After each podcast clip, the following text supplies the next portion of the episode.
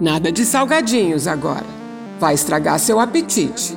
Você já percebeu que não tem muito apetite pela palavra de Deus? Vou ler amanhã. Será que você está saciada com tudo que o mundo tem a oferecer?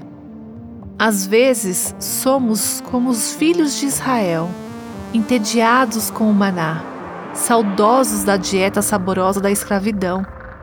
Enquanto alimentava seu povo, Deus os afastava das emoções baratas do Egito a fim de mostrar-lhes a verdadeira alegria que vem de serem alimentados por suas mãos.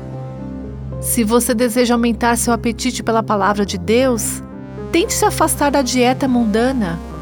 Pergunte a si mesma se realmente precisa fazer uma maratona dessa série de novo ou passar mais uma hora jogando aquele videogame favorito. Talvez você passe por alguns sintomas de abstinência mas com o tempo você descobrirá que a palavra de Deus a satisfaz de uma forma muito mais profunda e duradoura. Você ouviu Buscando a Deus com a Viva Nossos Corações.